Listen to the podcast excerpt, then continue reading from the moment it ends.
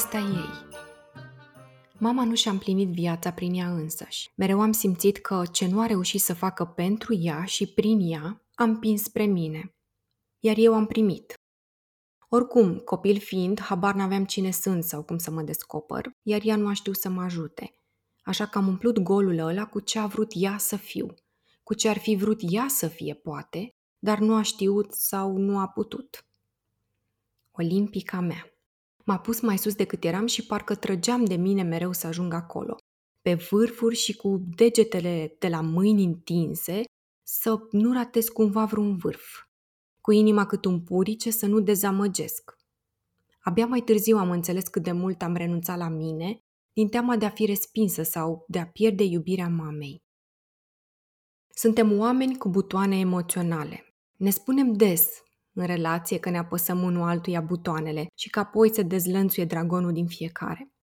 Butoanele sunt vulnerabilități sau răni emoționale care s-au construit în relațiile noastre primare, în copilăria mică, cu părinții, mai ales cu mama.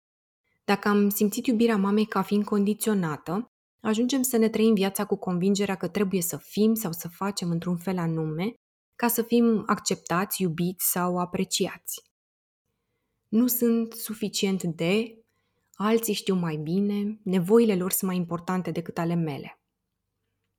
Dar nu înțeleg de ce am o stimă de sine atât de scăzută. Mama nu mă critica, era chiar mândră de mine, am putea zice.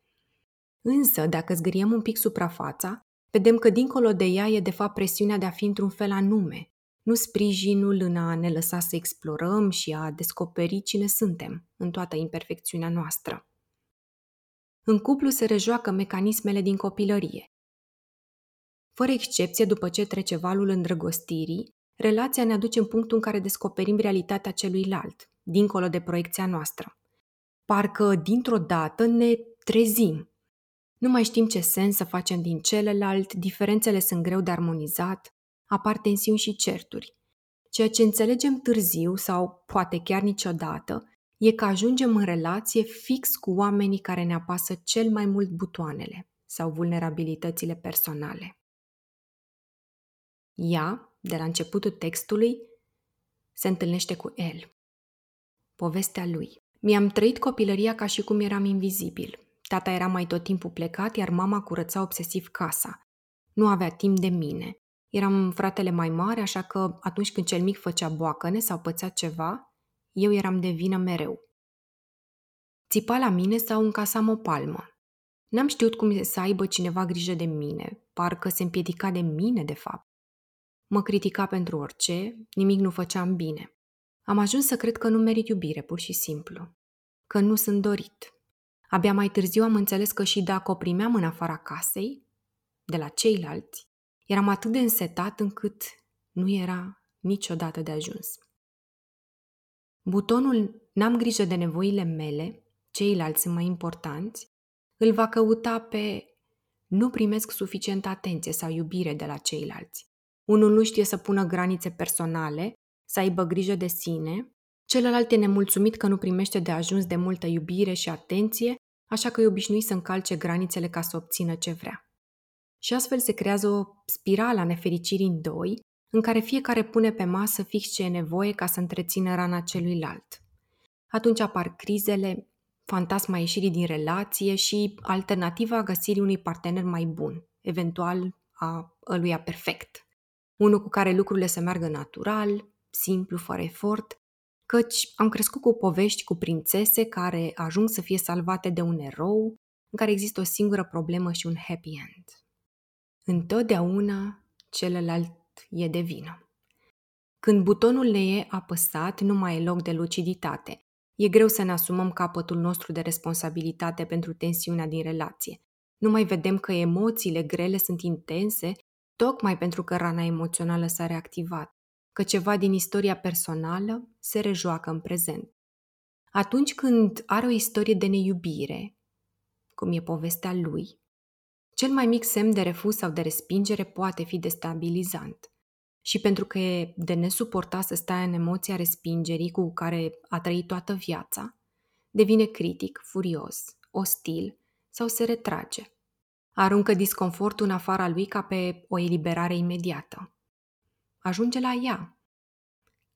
Îl primește ca și cum îi aparține pentru că se potrivește perfect cu convingerea ei.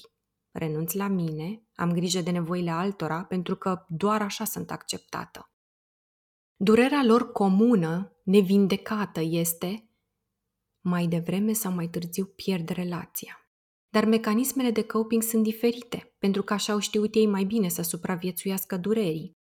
Ea se abandonează lui ca să nu-l piardă, iar el se agață de ea, tot ca să nu o piardă. Însă în felul ăsta niciunul nu îl sprijină pe celălalt să se vindece. Se întrețin de fapt și blocajul și suferința emoțională. Cu ce înlocuim tu ești de vină? Cel mai greu ne este să vorbim despre ce nevoie avem.